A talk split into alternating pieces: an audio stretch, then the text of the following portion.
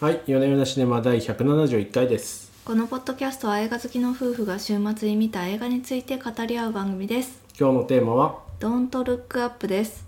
巨大彗星が地球に衝突する可能性を知った天文学者のミンディ教授と大学院生のケイト。世界中の人々に危機を知らせようと躍起になるが、誰一人としてその警告に耳を貸そうとせずというお話です。レオナルド・ディカプリオとジェニファー・ローレンスが主演し、メリル・ストリープ、ケイト・ブランシェットらオールスターキャストが集結。監督はバイス・マネー・ショート、華麗なる大逆転のアダム・マッケイです。最近見た中ではピカイチの面白さでしたね。これね、大変面白かったですねうん。私もあの2回目なんですけれども。ん、二回目でも面白いなね。本当に性格が悪いなって思いました監督の方。そうですね。本当にね、もうあらゆる人物に皮肉が込められてる。うん。本当にブラックユーモアというんですかね。うん、そうです。ブラックコメディですね。そうですね、はいなんかオープニングのフォントからしてちょっとバカにした感じがしますよね。はい。まあアダム・マッケイさんですね、サタデーナイトライブの、まあ、あの、もともとライターさんへえ、でそうなんだ。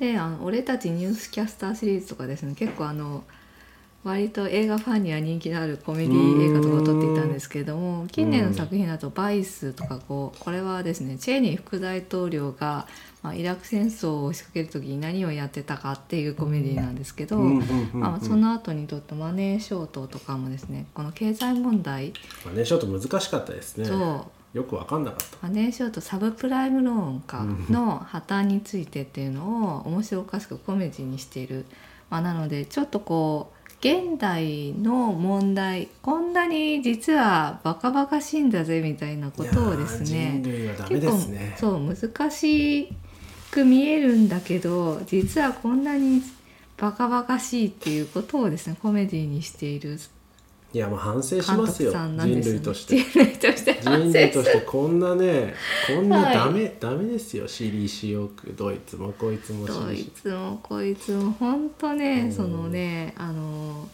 まあ、彗星がですね地球に衝突した場合にあの核爆弾の10億倍のインパクトがあるっていうことで、つまりもう地球上にいる全生物が死んじゃいますっていうぐらいのレベルなんですね。であのミンディ教授とですねケイトはですねこれはやばいってもう地球の危機なんだって言ってでも早速大統領に訴えるんですけど大統領の方では自分のですねスキャンダルとかもう支持率とかねなんか下ネタスキャンダルとかね。毎日毎日はい。とかにこうねいっぱいいっぱいで「あーん」みたいな感じでまともに聞いてくれないんですよね。その地球の危機訴えてきたやつ何人いると思ってんのみたいな感じで。うんうん。うん、でこりゃダメだと思って今度テレビ番組にであの出演して番組ねもまたなんかねあのスターのゴシップで。これでもねああでもアメリカは日本は一緒だなと思ったんですけどね。朝のねテレビ番組報道とは言えないじゃないですか。もうもう。バラエティーみたいなね。まあ小室さんの髪型がどうのこうのみたいな。そうそう。小室さんが髪を髪をちょんまげにしたというだけで大騒ぎみたいな。そうでしょ？小室。そう。そうなんですよ。地球にね彗星が爆発しそうしようがなんだろうが小室さんの。方がね多分ね SNS でバズっちゃうと思うんです。とそれとまあ同じでこのなんかやたら陽気なテレビ番組でこの司会の2人がねまた絶妙にいいですよねもうね。なんかもう最高ですね最クズクズ高ですね。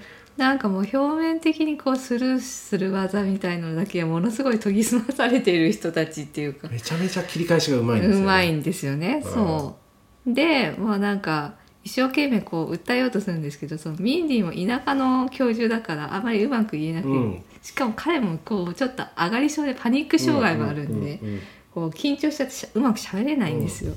それで、えっ、と、ケイトの方が、あの、なんかもう、これはダメだと思って、いきなりこう怒って訴えるんですけど、それもなんか、うん彼女はちょっといつもああなの大丈夫みたいな感じでまあバカにされちゃうんですよね。グレタさん的なね扱いですよね。はい。こう必死になって訴えたのにその必死さが逆にこうヒステリーみたいな、ね、そうそう。SNS ではミームとなってこう拡散してしまって、うんなんだか訴えたかったことよりもその彼女のその態度とかなんかそのミンディ教授の おどおどしちゃう。でもそうなんですよね。可愛いみたいなねそうそうそう、話の中身じゃなくて、うん。そのなんていうかねプレゼンテーションだけを見てるっていう。そうなのそうなの。いやでもこれ本当日本でもそうだよなと思って。日本でもそうじゃないですか。みんななんか専門家の話とかねちゃんと聞いてないじゃないですか。日本でもそうだしやっぱあれですよ。我々自身が反省するところからですよ本当。うん。本当ねそういうところがあってそう朝のね目覚ましテレビだあの「ジップだとかねなんだろうこれはみたいな。毎日毎日それって今必要な情報なんですか？みたいな。ワイドショーとゴシップと。なんかねこうな人類にとってその人物と話してるコンテンツを切り分けて話してることをちゃんと冷静に理解するっていうのはかなり難易度が高いんじゃないかとうん前々から思っていて、あのヤクルトのおばさんは信頼できるからっていうので？保険を契約したりすることがまかり通る世の中なので、はいなんかこの人はいい感じだから言ってることも正しいとかうんなんか、ね、ちゃんとねこうコンテンツを冷静に受け止めてそれをあのフラットに科学の目で咀嚼して理解するっていうのは相当難易度が高いんだと思うんですよ。確かに。すごくねいいことを言っていてもプレゼンテーションがダメだと伝わらないっていう。ことで逆にそのプレゼンテーションにだけ長けた人たちがそのテレビ番組で司会をやっていてなんだかわからないままにその一緒に出てたアイドルアイドルなのかな？ミュージシャンのうん。なんとかさんのそのゴシップの方が SNS では大バズりしてるんですよね、うんうんうん、でこうね数値がねそこだけ上がってるみたいな。っメディアはそっちに課金するっていう、ていう。もう地獄絵図がず地っと広獄絵ですよ。これがまあ小室現象ですよね。他に報道すべきことはたくさんあるであろうに、小室さんのその挑発の方がずっと視聴率が取れてしまうんですよ。そうですよ。ベッキーとかねうん、最近は何ですか？なんかあるんじゃないですか？定期的にそういう燃料はね。食いつく燃料が、ね、あるのかもしれないですけど。提供されるから。要するにあの人間っていうのは自分の理解できないことにあまり興味を持ってないのかなこの低レベルであればあるほど、まあ、理解のそのハードルが低いから、まあね共感しやすいですよね。あのうんムカつく男みたいな、でそういえば昔の彼氏もあんな感じで腹が立ったみたいな。感じで。うんそこに共感してんのかな。わかんないですけどでもそのね彗星が来るとか地球が温暖化するとかってちうん。ょっと想像が及ばないと思うんですよ。核あの原子力発電所が増えるとか。うんそうそういう話になると思考が停止しちゃって無理なんもう受け入れられないんですよ想像できね。ないから。はい、誰それが破局したっていうニュースの方がよっぽど視聴率が取れてしまうっていう、ん。感情移入しやすい。はい、こういう現象がまあ起こってくるわけですよ。うん。でなんかそのこれってでも日本でもそうだよなっていう日本っていうかは世界的にそうなんですよ。世界的にまあそうなのなんかか SNS のなのまあ、か、SNS のせいというか昔なんかの記事で読んだのはあこうどこかのアフリカだかの国でなんかあの、まあ、伝染病で何万人と死んでいると、うんうんそこに集まる寄付よりもテレビで穴に落ちた犬をが這い上がるっていう映像を流したら穴に落ちた犬への寄付金がガーッと集まったっていう、へえ それは面白いですね。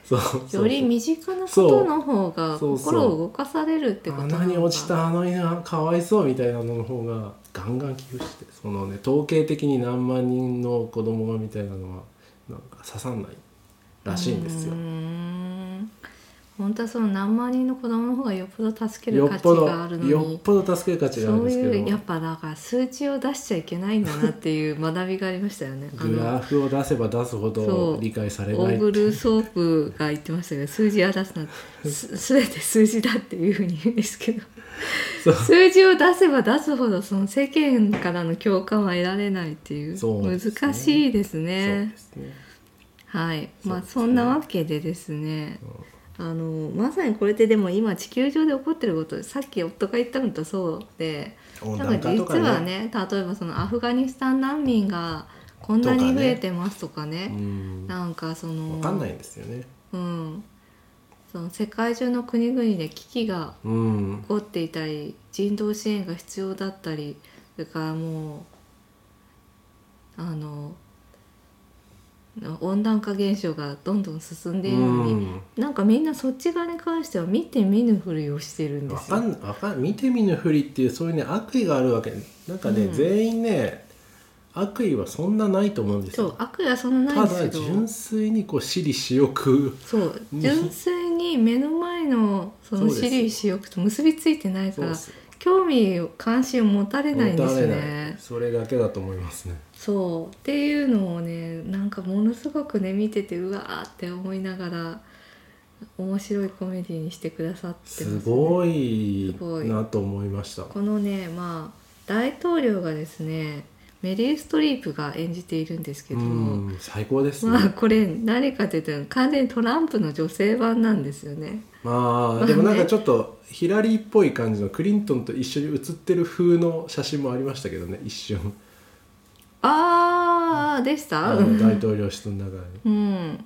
まあでもやってることは完全にトランプの。まあ的なね的なそうそう。いう。実はあのメリー・ストリープはものすごい反トランプ派で、まあ、ことあるごとにすごい批判を繰り返してきてでトランプからも目の敵にされていた人なんですけどもあのそんなメリルがですねトランプみたいな大統領を演じてるっていうのがまたいいキャスティングだなって思ってうん。面白いなと。最高ですね思っております。うん。はい。まあ、この大統領もな何かっていうとですねちょっとあの自分の私利私欲が 優先されてしまってまあ。あとなんか自分のその過去の男なんでしょう。男性遍歴とかね。まあね。あれですよね、本当にしょうもないなと思ったのは、はい。あの最初の惑星の軌道をそらすという作戦の時にわざわざ別に無人で飛ばせばいいものを、うん。ヒーローを連れてきてそうそう。乗せるっていう。ヒーローが好きだからなって言って、うん。なんか花火とかも出しちゃうみたいなね。そうそうそうそそう。う本人も割とやる気だっていう。はい。そうですね。こういうところもトランプっぽいなっていう。トランプと言いますか。そう。なんていうかそまあ、の、我々東京都民にとってはまあ。あ小池まあ百合子先生が、あまあねいらっしゃいました東京そうアラートのレインボーブリッジとか。東京アラート確かに。レインボーブリッジなんで色塗ったんだろう本当っていう。にもう確かにそういうロジックじゃないあの謎のね緑色のね。プレゼンテーション。プレゼンテーションとかね。そうそうそう。もねあのねあれもね。地球を救う計画の発表もまさにねプレゼンテーションの極みみたいそうな本当。大衆の目くらましっていうところばっかりがなんかポジティブに受け入れられてでもそれがまた支持率にすぐつながるんだこれがみたいなそうそうそうそう。そうなんですよ人間とはなんてアホなんだっていう感じなんですけどうん。いやだからも反省ですよもう本当、うんでその大統領がまあ今度はですね、えっとバッシュっていうなんかまあ、まあフェイスブック的なテねスラとかそうそう、ね。まあ、そういう IT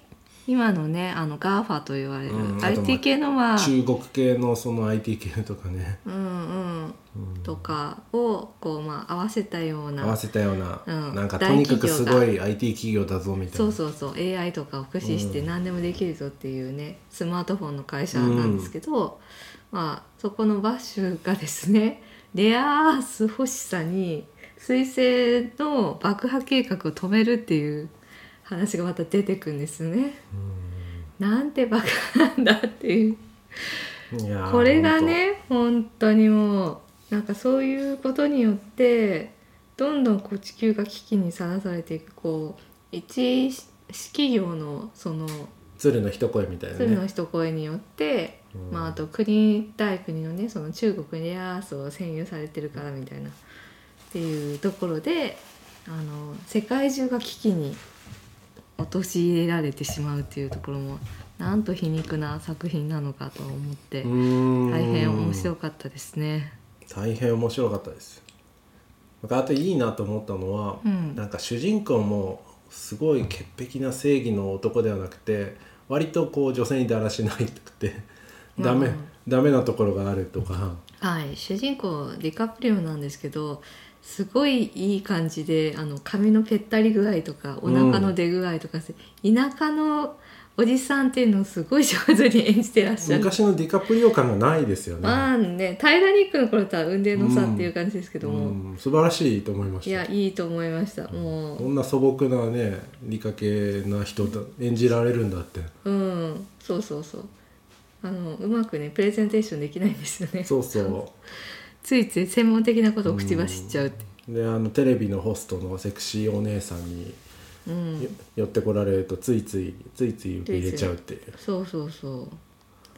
いやーでこの司会者役がですねケイト・ブランシェットなんですけども全然気づきませんでしたね最初私1回目見た時ねあのベッドのシーンになるまで気づきませんでう。んなんかそのぐらい普段と印象が違うっていうか。うん。ん、あなんかこういうけばいおばさん確かにテレビの、アメリカのテレビの司会にいるなみたいな。いる。いるみたいな。すごい頭切れるんだけど、うん。もうなんかやってることはバカみたいな、うん。うん。謎の、はい、ブリーさんというのを演じてらっしゃいまして。いやもうケイト・ブランシェット本当すごいなと思いました素晴らしい何でもできる。素晴らしい本当に。素晴らしい。芸達者っぷりが本当すごいなって思いましたね。うんはい。あそうですね。あの最後にこうティモシー・シャラメ君があ出てきましたね。出てくるじゃないですか、はい。あれがちょっと謎な感じはしたんですけどどうどうですか？なんかこうピュアな若者の象徴みたいな感じで満たされないピュアな若者みたいな位置づけ。うん。荒れてんだけど実はピュアみたい。な逆これまで出てきた。大人たちのこう綺麗に成功してるんだけど、うんうん。実はアホっていうのと、うんうん。逆にあのひったくりとかする荒れてうんうん。荒れてるんだが実は根はピュアっていう神を信じてるみたいな面白い対比だなと思ってる、そうそう。そうですね、うん。まあそういうことなのかな？ピュアなうん。うん。よくいるあのなんか友達にこうこの今あの子と一緒にいるなんぜよーっていうふうに言う時頃すごい上手だなって思いうます、ん。なんかそういう TikTok によくいるなんかいますね。仲間内で騒いでるだけの若者なんだけどうん。実は彼の方がずっとこう真剣にいろんなことを考えているっていうねねいう、はい、っそのていう大人たちとの対比っていうところで大変良かったんじゃないですかね。うん。とアリアナ・グランデが実はちょっと出ていてそのアーティスト役で出ててまたその彼女が歌う歌っていうのもすごいいいですよ、ね。あれあのなんか薄っぺらすごいいい曲なんだけど薄っぺらさって 絶妙な絶妙な。絶妙。あれすごいですよね。あの歌詞毒ねちょっとねおパッとは言えないんですけど すごい絶妙 こういうないい曲なんですよね。す。ごいねいい曲なんだけど。あなたと私はもう会えないのみたいな。なんだか薄っぺらいっていう。痛いな。でなんかその人生最後のコンサートだって言ってなんか観客も喜んでんだけど喜んでるだけで何もしないっていうこのなんでしょうね。このアーティストビジネスのまたこの皮肉いが、うん。そうそうそう皮肉が込められてますようん。これはあれですよね。そう。ありますよねそういうありますよねこのね。ありますあります、まあ、言いませんけれどもいろんな人がやってますよチャリティーみたいなの。そう。でわーって盛り上がりますよ。盛り上がってんだけど翌日にはみんな忘れてるっていうね。うん、ううん。んそう。いやー人間とは一体なんだって感じがしますよね。こうあのヒメーシュ・パテルさん演じるなんかメディアの記者とかもすごいいいなって思いました。あのあの彼氏彼氏の人ですか？元彼の人ですね。もあなんかすぐあのタイトル考えてるみたいな、ーうん、うん、そんなことしか考えていない。みたい。そうそうそうそう。どうやったらバズるかしか考えてないいやでも本当にすごいですよ。こんな皮肉の効いた映画久しぶりですそよう。そしてもうなんかものすごい本当オールスターキャストで、もうみんなアカデミー賞ノミネート経験とかあるような人たちですよね、えうーん。えー主演のレオナルド・ディカプリオジェニファー・ローレンス、メリル・ストリープケイト・ブランシェット、うんうんうんうん。ジョナ・ヒルマーク・ライランスとかそうですね。ティモシー・シャラメ、うーん。そういうビッグネームがハリウッドのもう主役級の俳優さんたちがこう一気に集結してすごいバカな大騒ぎをしてくださっている映画なので、いすごいですよ。うん、ぜひご覧いただければと思いこれます。あれですか？ネットフリックスで我々見ましたけど映画館でもやってるんですか？なんかねさっき調べたら今映画館でもやってるみたいですね。へーちょっと長いですけどね映画館で集中して見るとより面白いでしょうねうん、う思いんましたね。いやー本当になんかね演技派の俳優さんたちが演じてさらにもうなんかこうこういうのあるような現実にこういう人いるよなっていうのがさらに際立って本当に面白いなと思まあいました。あれですよ教訓として他人事じゃなくまあ我々うん、もなんかこう流されないようにそうそうそう。しましょうねっていう、うん、笑った上であの自分たちもね現実世界でね小そうです室さんのニュースばっかり見ないようにしないといけないなみたいな。見てないけど、はい、私は結構見ちゃって。見ちゃ見ちゃうんですか？見ちゃってる見派でしたね。結構、はい、あ見ちゃうんですね。それはやばいですね。利下げされますね。そうなんですよ。だからねはい、ちょっとあのぜひこの映画を見ながら人間の愚かさとそして地球の未来について思い日を馳せ々ての行動への はいそう反ですね。省をしましょうという。アクションにつなげていただければという感じですかね。はい。じゃあ今週はこんなところにしましょうか。はいありがとうございました。ありがとうございました